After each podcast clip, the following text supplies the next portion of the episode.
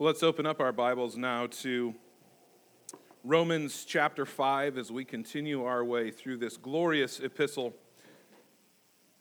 We find ourselves in verse 12 of Romans chapter 5. And as it took us several weeks to get through the first 11 verses of Romans chapter 5, it's going to take us a few weeks to get to this next section of, uh, to get through the next section of Romans chapter 5. Uh, it's, it's an important section in this epistle. Let's read together now, now, though, starting in verse 12, and we will read through the end of chapter 5. Hear the word of the Lord. Therefore, just as sin came into the world through one man, and death through sin, and so death spread to all men because all sinned. For sin indeed was in the world before the law was given, but sin is not counted where there is no law. Yet death reigned from Adam to Moses, even over those who were, whose sinning was not like the transgression of Adam, who was a type of the one who was to come. But the free gift is not like the trespass. For if many died through one man's trespass, much more have the grace of God and the free gift by grace of that one man, Jesus Christ, abound for many.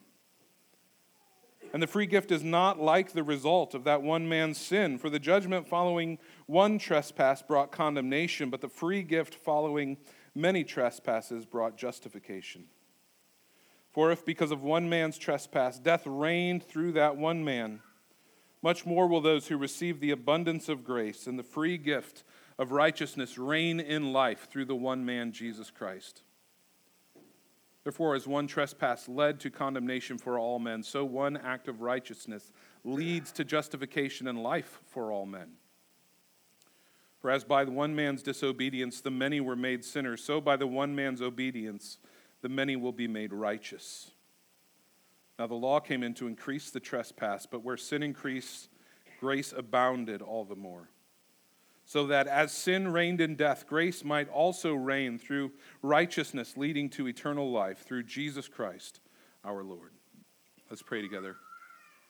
Almighty God, thank you for your living, supernatural, inerrant word.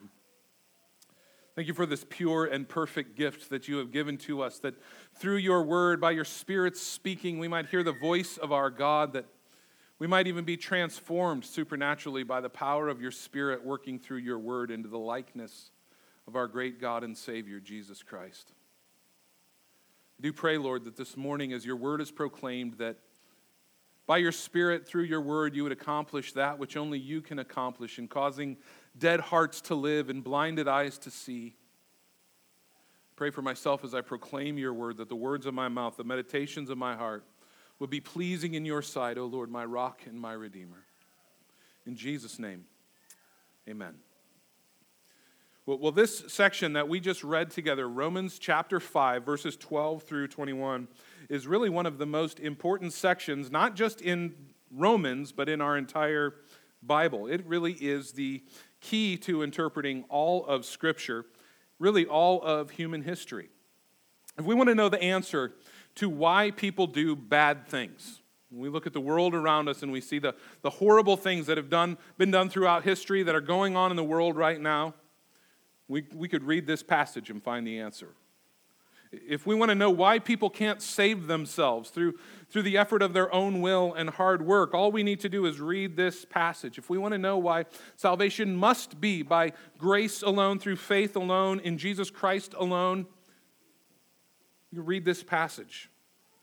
If we want to understand the doctrine of our union with Christ, if we want to be fully assured of our salvation, we can read this passage. We can understand all of history as we understand this passage because all of history can really be defined in terms of two men the first man, Adam, and the second Adam, the Lord Jesus Christ. Everyone who has ever lived throughout all of history is represented by one of these two men. We are either of Adam's race or we are of Christ's race.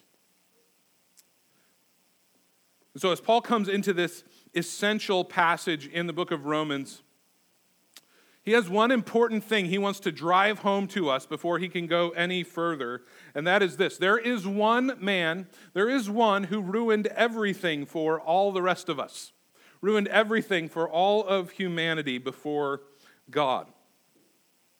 One man, the first man, and one action of that man brought ruin on all of us. And Paul needs us to see something it's that we are inseparable from him in that ruin.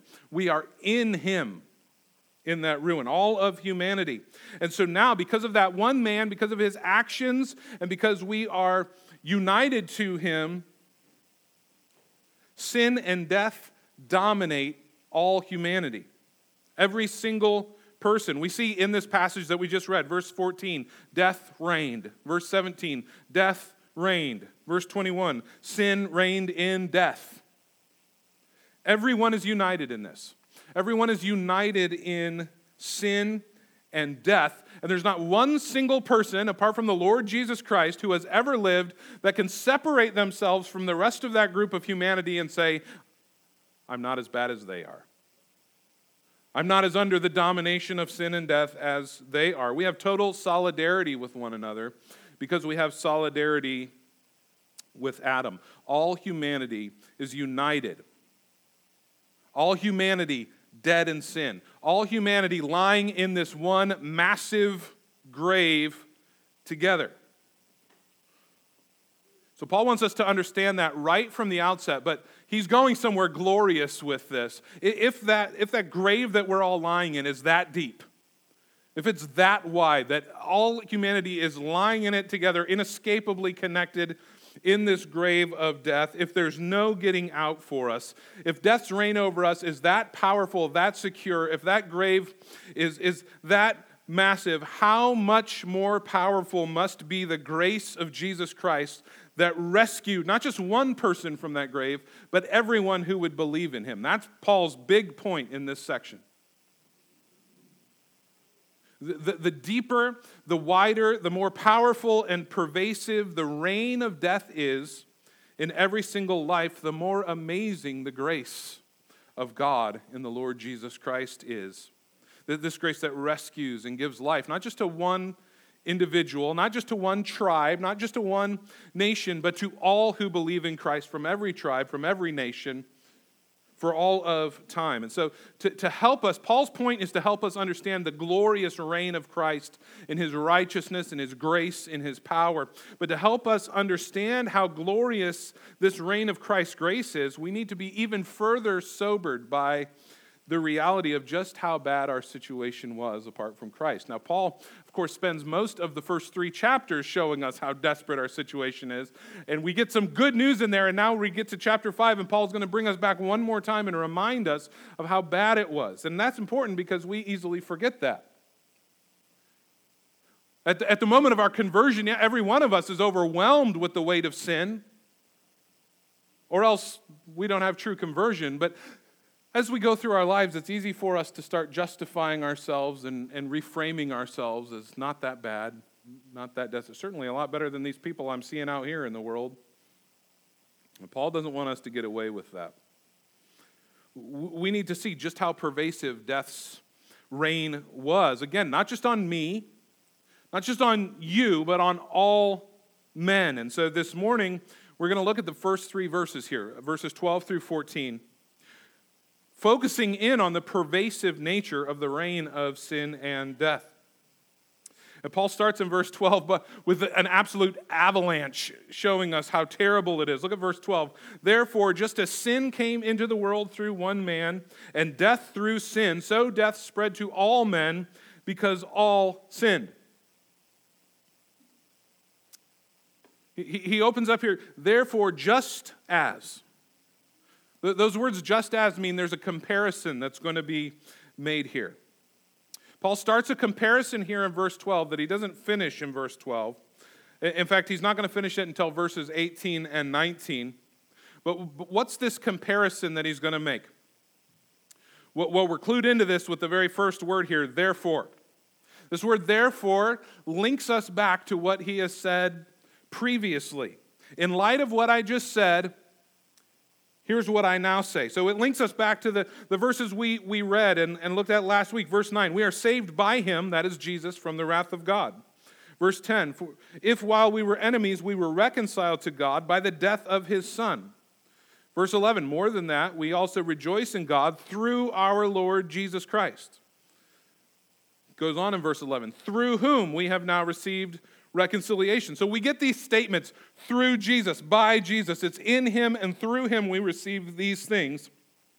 It's these statements Paul has just made of what are ours through Jesus that introduce now another through him that Paul's going to use as, as we go on in verse 12.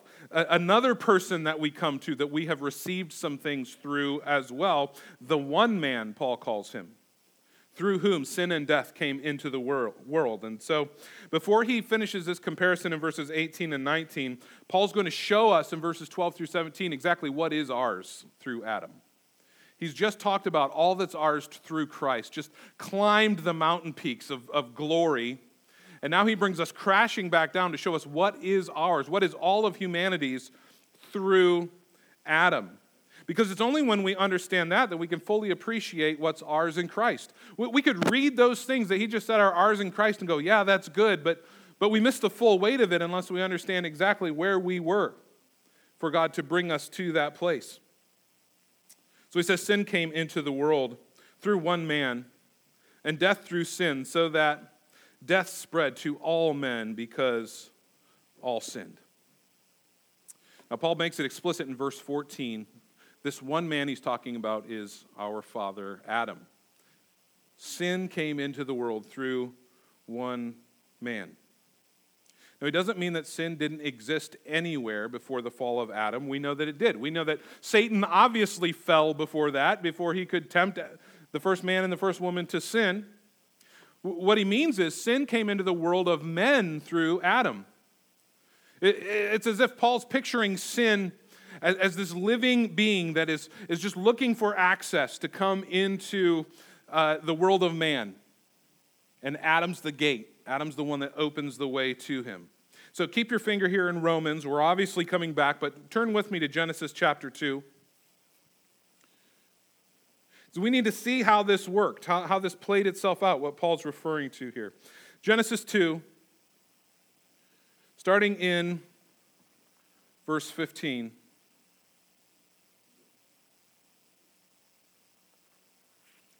We'll kind of walk through what it is that Scripture reveals to us about sin's entrance into the world. Starting in verse 15, the Lord God took the man, put him in the Garden of Eden to work it and to keep it.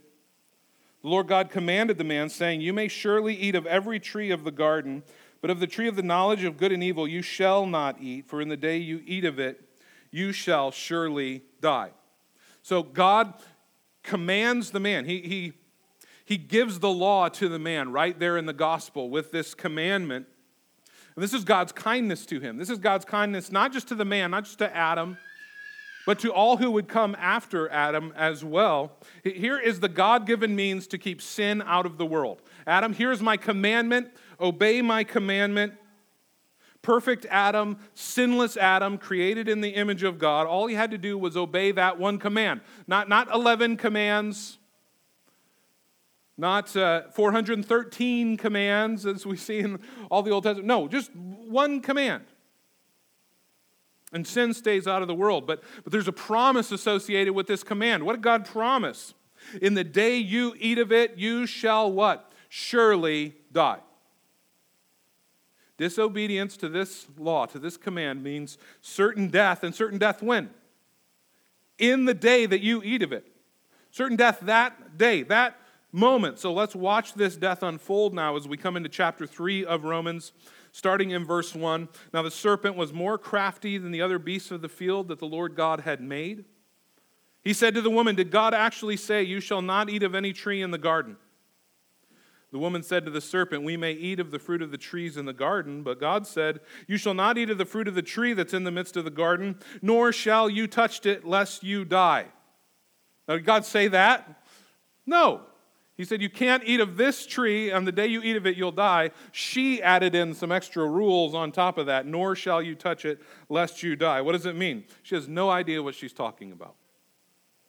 She's free to just add on to what God said. God said this. Verse 4 But the serpent said to the woman, You will not surely die. Okay, so just the opposite of what God said. God knows that when you eat of it, your eyes will be opened. You will be like God, knowing good and evil. So, in order to get Eve to break God's commandment, the serpent attacks God himself. He attacks the command of God. He attacks the character of God. This is exactly what he is still doing in the world today attacking the commands of God, attacking the character of God. Verse 6 then of Genesis 3 when the woman saw that the tree was good for food, that it was a delight to the eyes, and that the tree was to be desired to make one wise, she took of its fruit and ate. She also gave some to her husband who was with her, and he ate. There it is. That's the fall of man. When Adam broke the law of God. And what did God say would happen if you did this? You break this command, in that day you will surely die. That's what God said. God wasn't lying, God wasn't being poetic when he said that. It was a promise. Goes on, and we read on in verse 7 Then the eyes of both of them were opened. They knew that they were naked. They sewed fig leaves together and made themselves loincloths. And then they heard the sound of the Lord God walking in the garden in the cool of the day. The man and his wife hid themselves from the presence of the Lord God among the trees in the garden. And the day you eat of it, you shall surely die. Death that day meant for Adam a totally new way of seeing the world. Their eyes were opened. He saw things differently after that, that bite of the fruit than he did before that bite of the fruit. Death that day meant a new understanding of things. All of a sudden, they know that they're naked, and that's a problem somehow for them. They had a new knowledge of themselves. Worst of all, death that day meant hiding from God. What a sad and terrible statement we read that, that they hid from God. Adam, Adam was dead to God that day. He was not hostile towards God. We see that in the exchange as it goes on, verse 9. The Lord God called to the man and said to him, Where are you? And he said, I heard the sound of you in the garden, and I was afraid because I was naked and hid myself.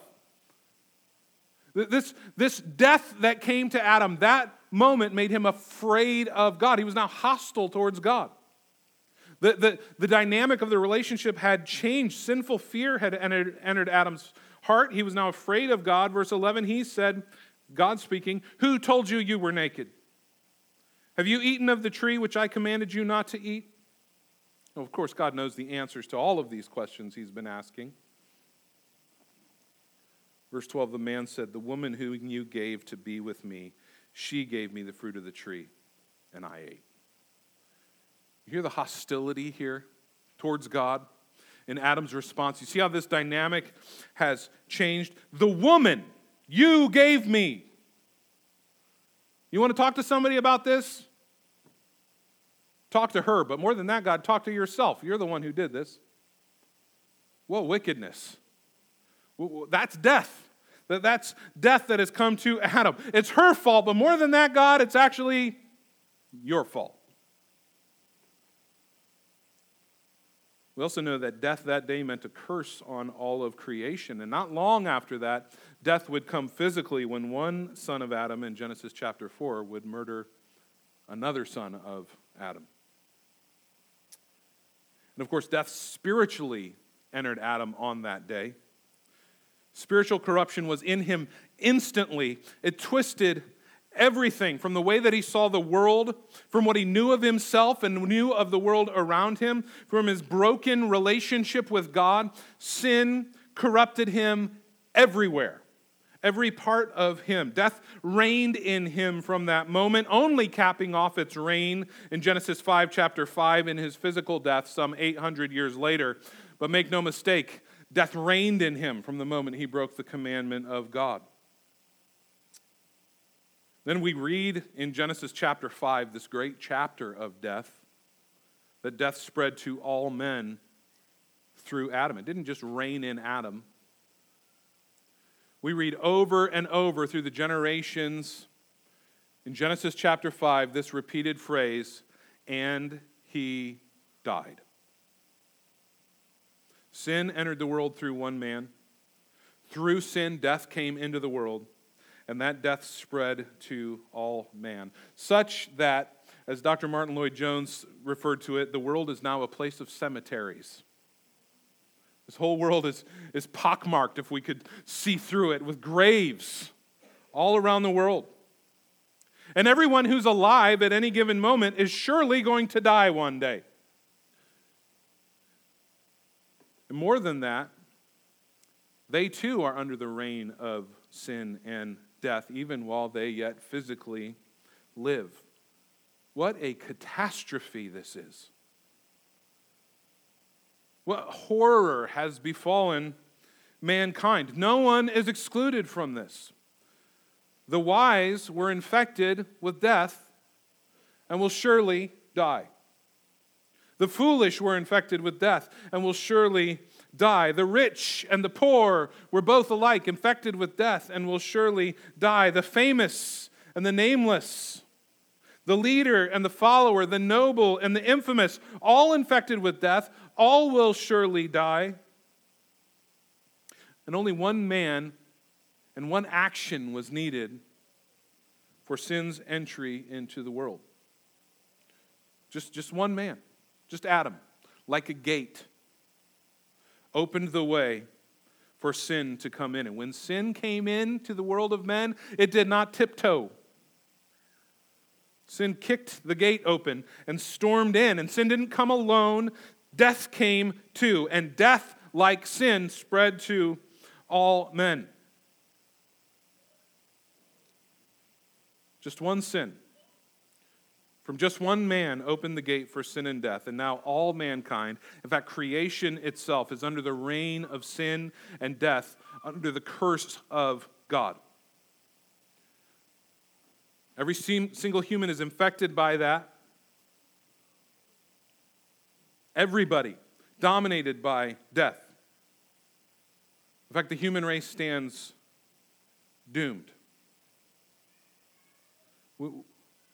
All we have to do is look at the world around us and we see that this is true. Brings us to another startling reality. If you want to turn back to Romans 5 again now, we see in verse 12. He says this because all sinned. That, that phrase has caused a lot of theological controversy over the years, mostly because the literal reading of the phrase that's there in Greek is very confusing in English and doesn't make a lot of sense to us. And so it's often translated the way the ESV does here because all sinned, because that makes a lot more sense to us in English. Uh, but it's a little bit misleading. Literally, what it says is, for that all sinned, or upon which all sinned. That, that's the literal reading, which is, is a strange turn of phrase to our ears. It's hard for us to understand what it means. If we're going to understand what it means, though, we got to follow Paul's logical progression as he is laying this out for us. Through one man's disobedience, sin entered the world. And then the next step is through that sin, death entered the world. And then the progression goes that death spread to all men with the result that all dead men sin. That's Paul's logical progression he's making here. His point here isn't that sinners die, although that's true. His point is dead people sin. That's Paul's point. People who are under the reign of death Spiritually dead people, they only sin. And so this statement is really making a twofold point. The first is in Adam's sin, everyone sinned. All men sinned in Adam's sin. He is our representation. Notice the language Paul uses all sinned. Past tense, not, not sin, sinned. It's referring to something that's rooted in past history. All descendants of Adam sinned when Adam sinned. Paul's going to make this point exclusively uh, in the verses we'll get to next week, verses 15 through 19. It's what David's talking about in Psalm 51, where, where we have this beautiful prayer of confession and repentance from David. And David says in Psalm 51, verse 5 Behold, I was brought forth in iniquity, and in sin my mother conceived me. That's what David's pointing to when he says that. In Adam, all sinned. Second, though, it's not just that we're implicated in Adam's sin because he's our head, but all men also sin personally. We're, we sin because we're sinners. We're not sinners because we sin. So that's the order here. We are sinners. We're born dead in sin, under the reign of sin and death, and so we sin. And so there's this twofold thing going on. We're implicated in Adam's sin, and then we personally sin because dead people only ever sin. Paul confirms that for us in Ephesians chapter 2, such a well known passage, verse 1. You were dead in the trespasses and sins in which you once walked. In other words, in which you, once lived. You, you lived this way, following the course of the world, following the prince of the power of the air, the spirit that is now at work in the sons of disobedience, among whom we all once lived in the passions of our flesh, carrying out the desires of the body and the mind, and were by nature children of wrath, like the rest of mankind. That's what it looks like to be dead men. That's what Paul means when he says you were dead in trespasses and sins. That's what David means when he says, I was brought forth in iniquity from my mother's womb. Means living in sin, living to sin, bound by sin, dominated by sin, under the judgment of condemnation from a holy God. This is the state of all humanity. Do you look at the world and you think, how can people just not even be reasonable? It's because of this. Sin has penetrated, corrupted the whole of man's being. The body, the mind, the will, the heart are all twisted by sin to such a devastating degree that people are capable of anything. The worst things you could possibly imagine. People are not only capable of it, they do it.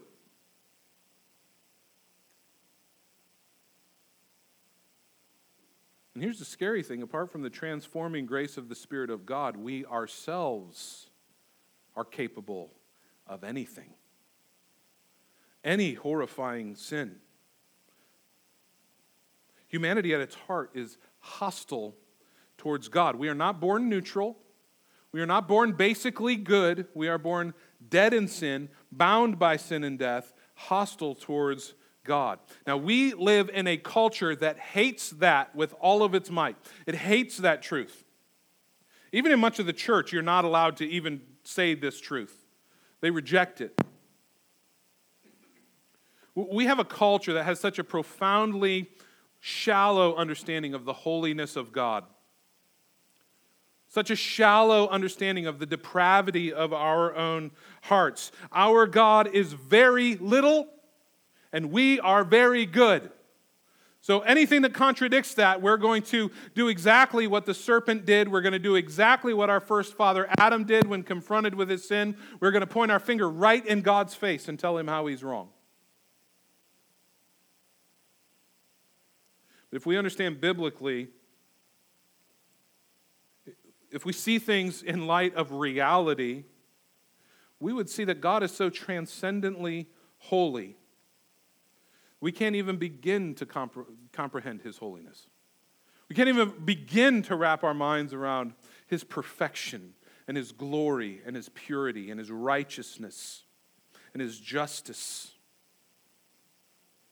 And we'll see of ourselves that we fall so far short of his holiness our hostility towards Him, our bondage to sin, that, that we are much more wretched than we could ever wrap our minds around. We are much more wretched than we could possibly understand. What it means for us, if we understand what God's Word reveals to us about the nature of God's holiness and about the nature of our own sin and rebellion, is that there is no possibility of salvation within ourselves.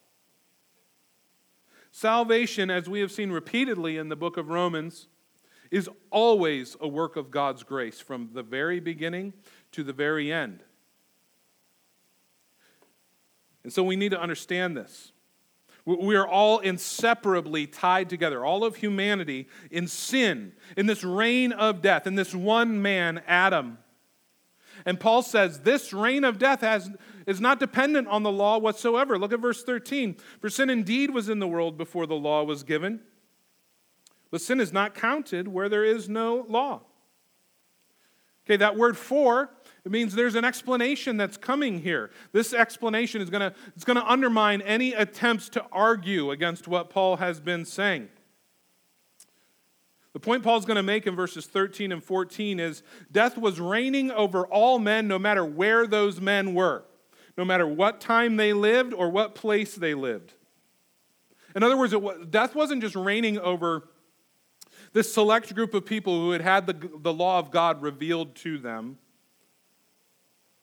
It was reigning over all humanity.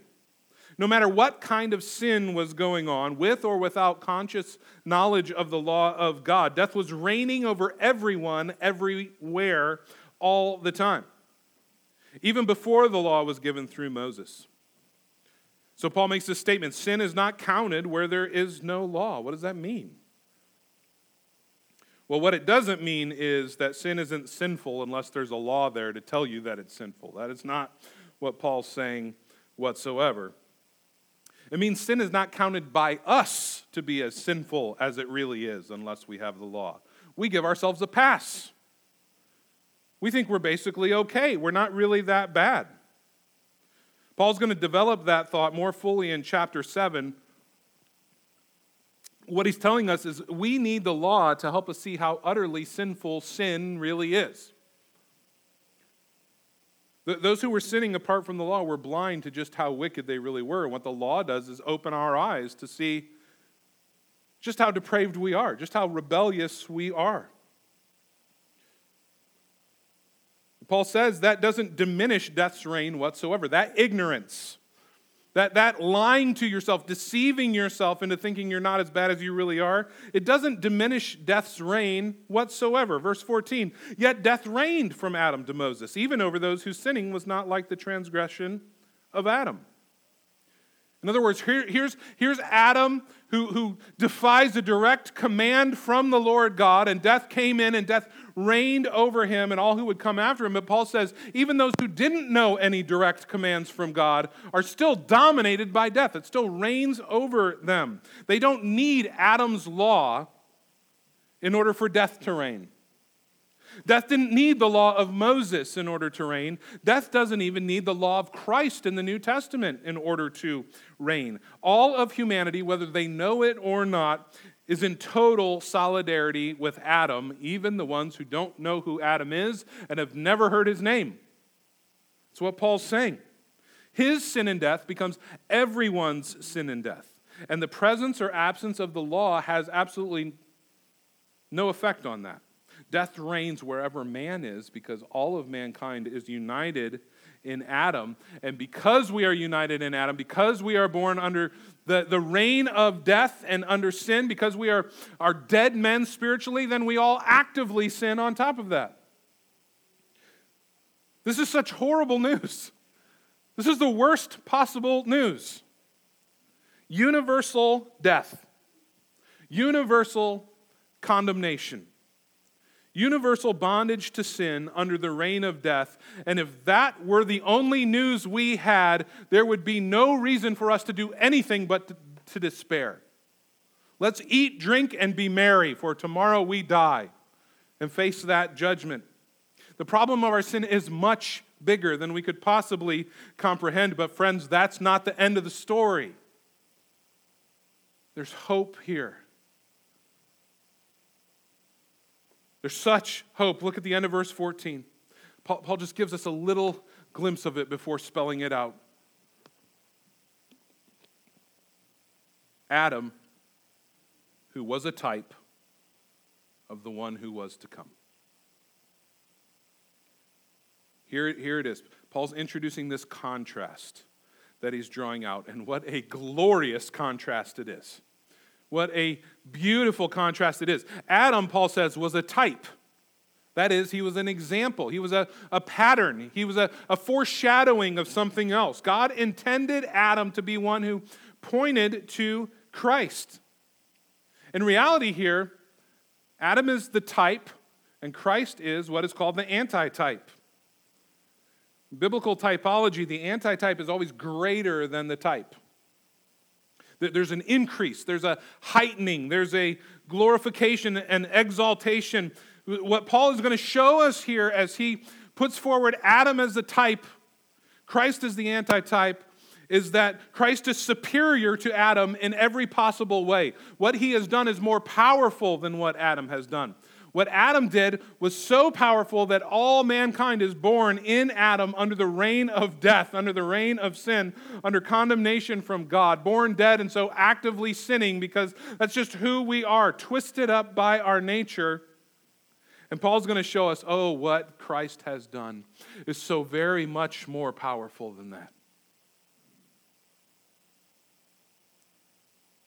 This comparison is at the very heart of what Paul is saying to us in this passage. That, that even as Adam's sin was imputed to, credited to all men, because he's our representative, which resulted in death, so too Christ's righteousness is imputed to, credited to all who believe in him, because he represents all believers in righteousness, resulting in life. So Adam, in his one act of sin in the garden, created a solidarity of all people under the reign of death. But Jesus, in his one act of obedience on the cross, created a solidarity with his righteous people. Paul's going to draw that out for us as we'll look at it over the next few weeks, but the big question we have to ask ourselves when we see this, when we see the catastrophe of what it means to be in Adam, compared with the glory of what it means to be in Christ, the question we must ask ourselves is to whom do you belong? Are you in Adam? Or are you in Christ? Friends, as bad as that bad news is, the good news is so much better. If you are in Christ, you are robed in his righteousness. This depravity that Paul has explained in the first three chapters of Romans, that Paul has explained now in these first couple verses that we've been looking at this morning, this depravity, if you are in Christ, that's not you. That's who you were, but you've been made alive. You've been rescued. You've been robed in the righteousness of Christ himself. You have been given eternal standing before the Father. The righteous and holy and pure and perfect and just judge of the universe, when you stand before him one day, it will not be the way I was told it would be when I was in youth group. It'll be as if a giant screen is there before you. And won't you feel shame when people see the sin that you've walked in now, young 15 year old? No, no, no, no. You will stand before him in Christ, robed in his righteousness. There will be no guilt, there will be no shame, there will be no condemnation, there will be no wrath. There will be rejoicing. There will be welcoming. There will be celebration. I don't just mean from the angels, although that's awesome the Father Himself will welcome you with rejoicing. Your standing with Him, your salvation is secure because as Jesus lives, you live. Oh, the promise couldn't be any sweeter. The salvation couldn't be any more powerful. What a glorious salvation. But, friend, it's only if you're in Christ. If you're in Adam, you remain under the reign of sin and death. I plead with you this morning to repent, to turn from your sin, to turn to Christ, to, to run to Jesus, to trust in Him. Stop trusting in yourself. Stop trusting in your ability to do better and work harder. Stop living for yourself as if you know what's better for you than the one who created you and sustains you. Stop living in this rebellion against God that we see modeled in Satan and then in Adam. Come to him, trust in him, and receive from him the abundance of grace that he offers you. We ought to see the horrors of those who are in Adam. We should not minimize that. We should not try to shield people from that. We have to see it because, oh, when we see that, how, how beautiful is this salvation? How glorious is this salvation? How powerful is this salvation? How gracious is this salvation? It causes us to, to worship God, to rejoice in Him, and you too can rejoice in this eternal life if you'll come to Him. So, Christians, meditate on who you were, on what Christ has done for you, on what his promises are for all who are in him. Let us all look to him, the author, the finisher of our salvation. Amen. Let's stand up together.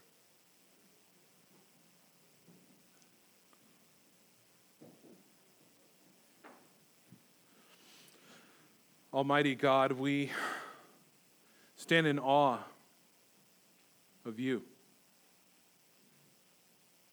of your great salvation. Lord, as we hear these words from our brother Paul and we think about the plight of all mankind, the rebellion, the sin, the reign of death, we marvel that you would make a way for us that you would make a way of salvation, that, that all who trust in Christ would be robed in his righteousness by faith, that we would look to you, the Almighty, holy God, and we would call you our Father. Lord, how kind you are to us. Your grace so measureless that you have poured out on us. Lord, we rejoice in you. We rejoice in the gospel of your salvation. I pray, Lord, that you would cause us to live every moment in light of this gospel. Let this, let this be the eyes that we see the world through. We would never cease in our thankfulness. We would never cease in our praise. We would never cease in our worship. Lord, that it would produce in us a humility that comes from knowing that we're not saved by our own righteousness or our own worth, but only because of the love and grace of our God that we would be moved with compassion for a world who is under the reign and domination of death, that we wouldn't shake our fingers at our television screens or at those in our community as if we're somehow better than them, but instead, Lord, moved with the same compassion that we saw modeled in Christ, that we would boldly, yes, but in love, speak the truth proclaim this gracious gospel to a world that is dying and desperate. We pray, Lord, that you would use us to accomplish your kingdom purposes. Cause us to be faithful, cause us to be strong, cause us to be unwavering. But, Lord, let the joy of the Lord be our strength, we pray. In Jesus' name, amen.